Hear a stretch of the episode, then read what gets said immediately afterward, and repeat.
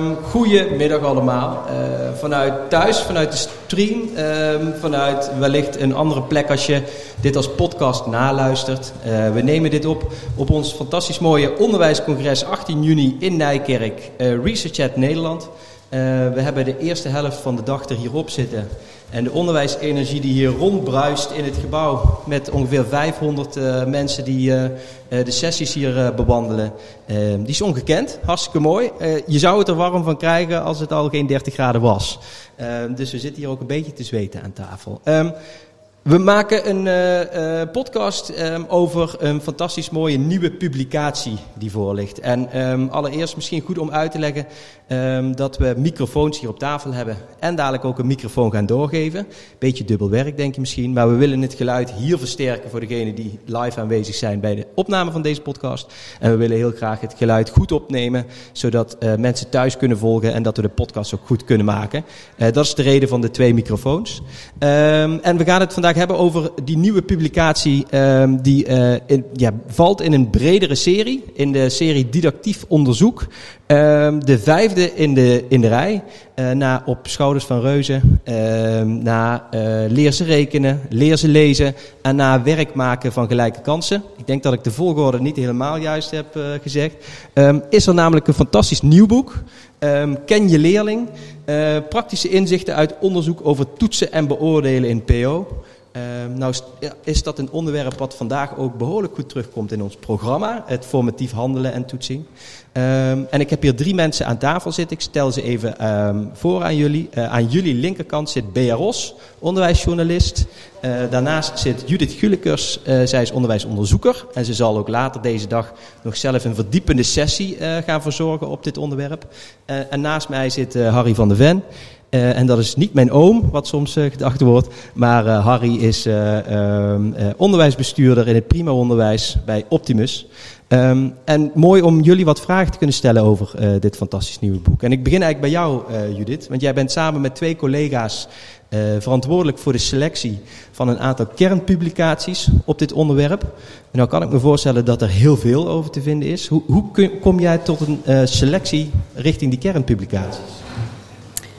Nou, dat was best nog wel een zoektocht, denk ik, als ik ook uh, even naar Bea kijk. Uh, we hebben eerst gedacht in nou ja, welke categorieën willen we in, in, ieder geval iets over zeggen. Dus wat komt er allemaal kijken bij toetsing en wat is belang, belangrijk als je na gaat denken over andere manieren van kijken naar je leerlingen. Dus, dus het visieverhaal en het formatief evalueren, niet alleen maar toetsen om, om te beoordelen, summatief te toetsen. Dus dat, is, dat was eigenlijk een gedeelte. Dan hebben we een heel gedeelte over toetsvormen. Op welke manieren kun je nu kijken naar je leerlingen en meer zicht krijgen op hoe leerlingen zich ontwikkelen en waar ze staan. Dus welke toetsvormen zijn er. En dan eigenlijk welke dilemma's kom je dan tegen. En dan zit je te denken aan uh, wat moet een docent kunnen en kennen om dit te kunnen inzetten. Wat moet er geregeld zijn in je schoolorganisatie.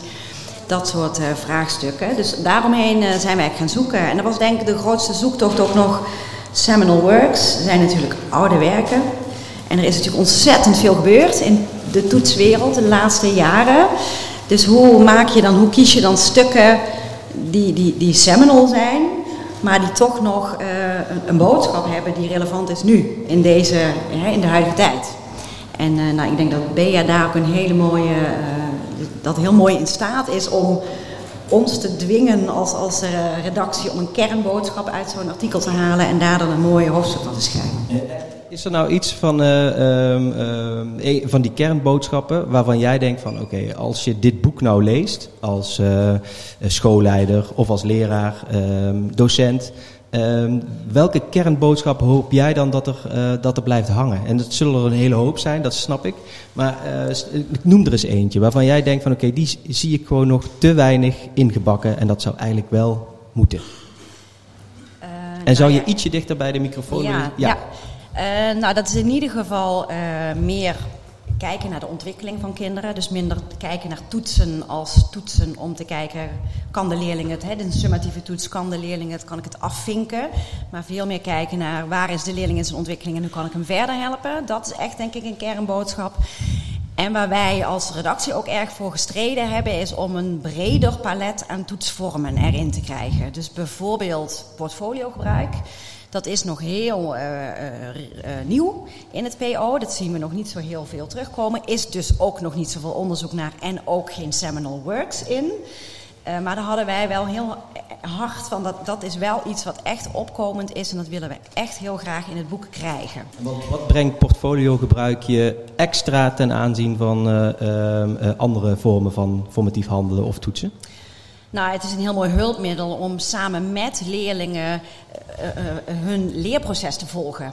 En met leerlingen te gaan kijken waar sta je in die ontwikkeling en hoe kun je zelf ook bewijsstukjes daarin gaan aandragen en met de leerling in gesprek gaan over hoe ziet jouw leren eruit en wat, wat, welke vervolgstap zou je moeten nemen.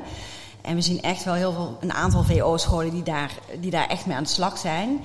Dus dat is een hele mooie, ja, mooie uh, boodschap voor de toekomst, denk ik.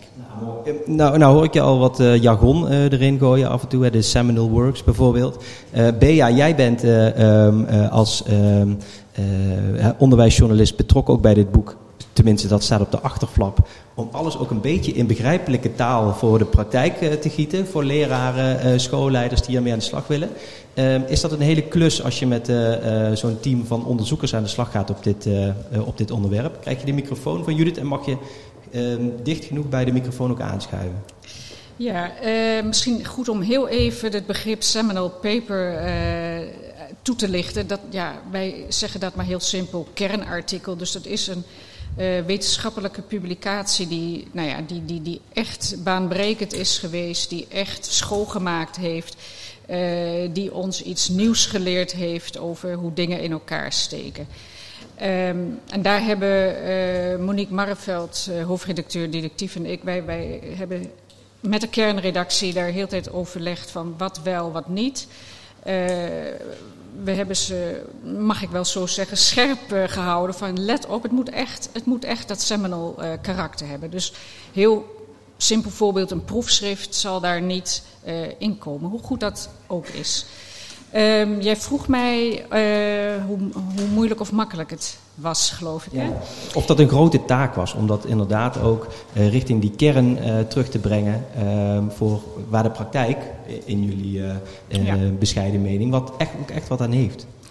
Ja, ehm, ja, het zijn twee dingen. Hè. Dus de selectie is één ding en vervolgens heb je de selectie en dan begint uh, mijn uh, werk, de vertaling uh, daarvan. Niet elk seminal paper heeft meteen allerlei praktische tips beschreven in het, in het artikel zelf. Dus dat is dan mijn taak om dat wel die vertaalslag te maken. Dus ja, ik doe twee dingen. Ik, ik probeer inderdaad in begrijpelijke taal uh, het soms hele wetenschappelijke jargon uh, tot de kern terug te brengen. Uh, en die vertaalslag te maken. Ja, wat kun je hier dan mee in de klas? Wat betekent dit voor onderwijs? Heel concreet tips geven ja, dat, uh, elk hoofdstuk bestaat ook uit uh, nou ja, eerst een aantal dingen over het onderzoek. Wat is, uh, wat is er gevonden? Wat is de boodschap? Wat zijn de inzichten? En dan wat betekent dit voor het onderwijs? Wat zijn, ja, hoe gebruik je dit in de klas? met ook nog wat verder leestips met uh, ook weer praktische inzichten en voorbeelden. Steeds dezelfde onderhouden in de, in de hoofdstukken. Ja. ja. En uh, nou loop je al een tijdje mee hè, in, uh, als onderwijsjournalist en ook betrokken bij anderen uit deze serie. nou, vanuit didactief natuurlijk ook heel veel onderwijs en onderwijsonderzoek wat je voor je kiezen krijgt. Zijn er nou in, in dit boek ehm, nog ehm, nieuwe kernboodschappen bij jou terechtgekomen waarvan jij dacht van hé, hey, hier had ik nog niet van gehoord. Of uh, uh, dit deed wel een belletje rinkelen, maar is wat mij betreft nog te weinig bekend in de praktijk.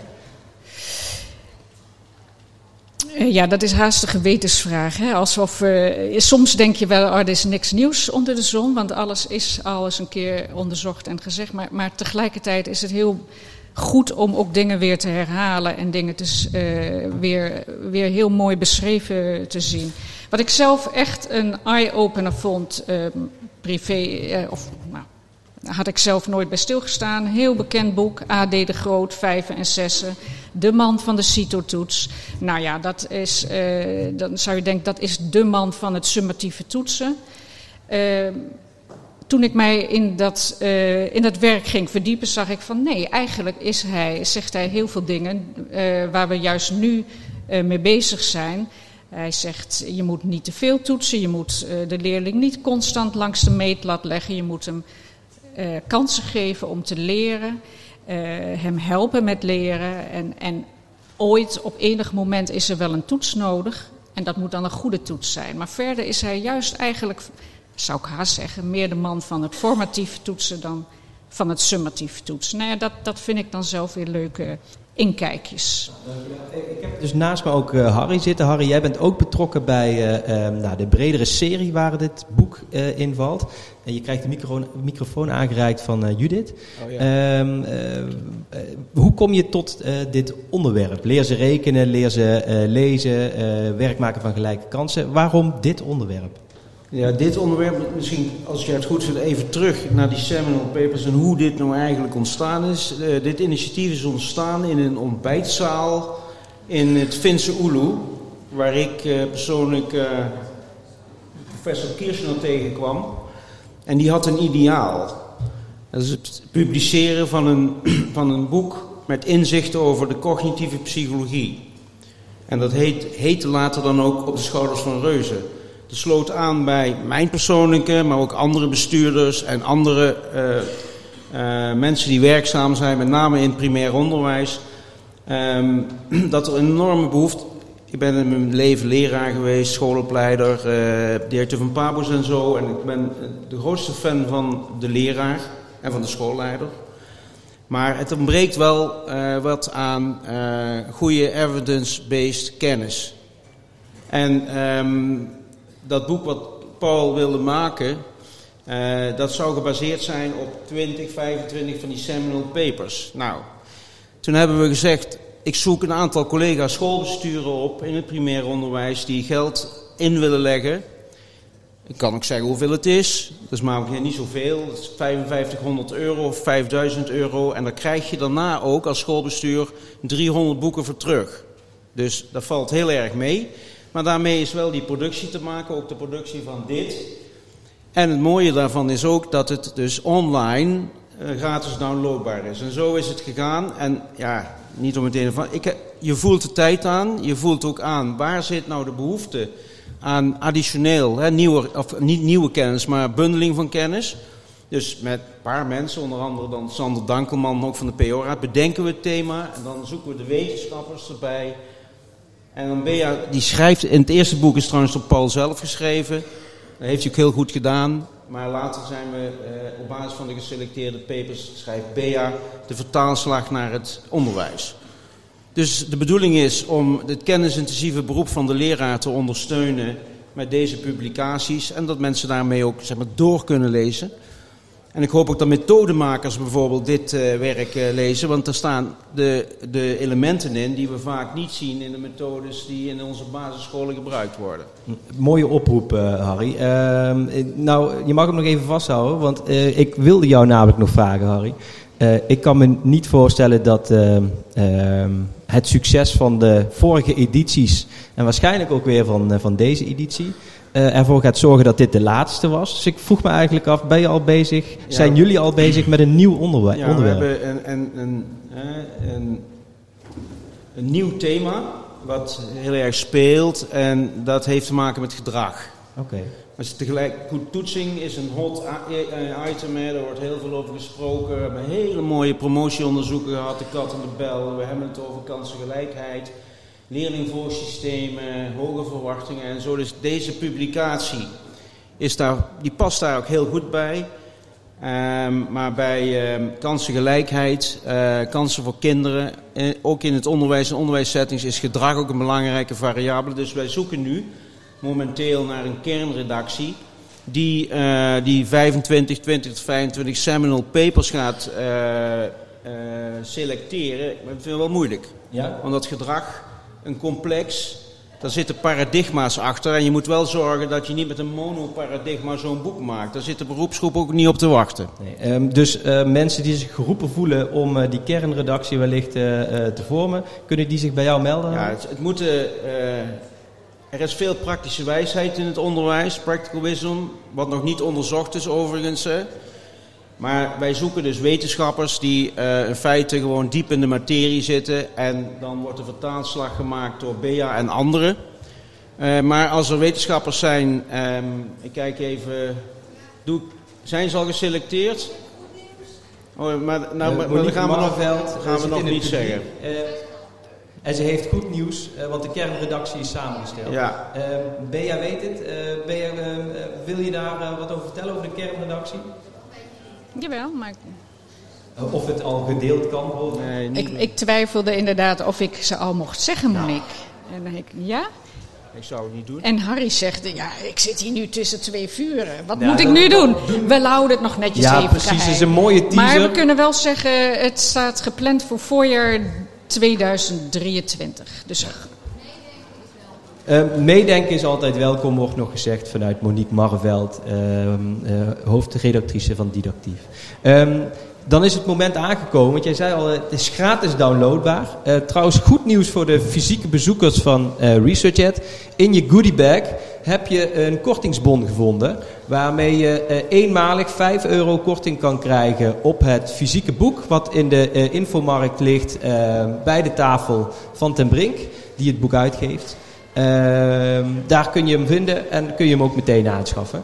Uh, het is een prachtige bundel geworden en ik hoop dat hij net zoveel impact gaat maken als de uh, vier bundels hiervoor. Um, en dan is het moment aangekomen, en dat doe ik hier op het grote scherm thuis, waarschijnlijk in beeld, um, om de website neer te zetten. Want als je naar www.didactiefonline.nl gaat, uh, dan vind je daar de gratis download van het, uh, uh, van het boek. Um, ook te vinden op www.kenjeleerling.nl. Maar op de site van www.didactiefonline.nl vind je alle informatie die er ook bij hoort. Dus veel succes met de rest van het programma. Als je meer wilt weten, sluit dan vooral aan bij de sessie van Judith Gulikers dadelijk. En jullie hartstikke bedankt voor het aanschuiven tijdens deze lunchpauze.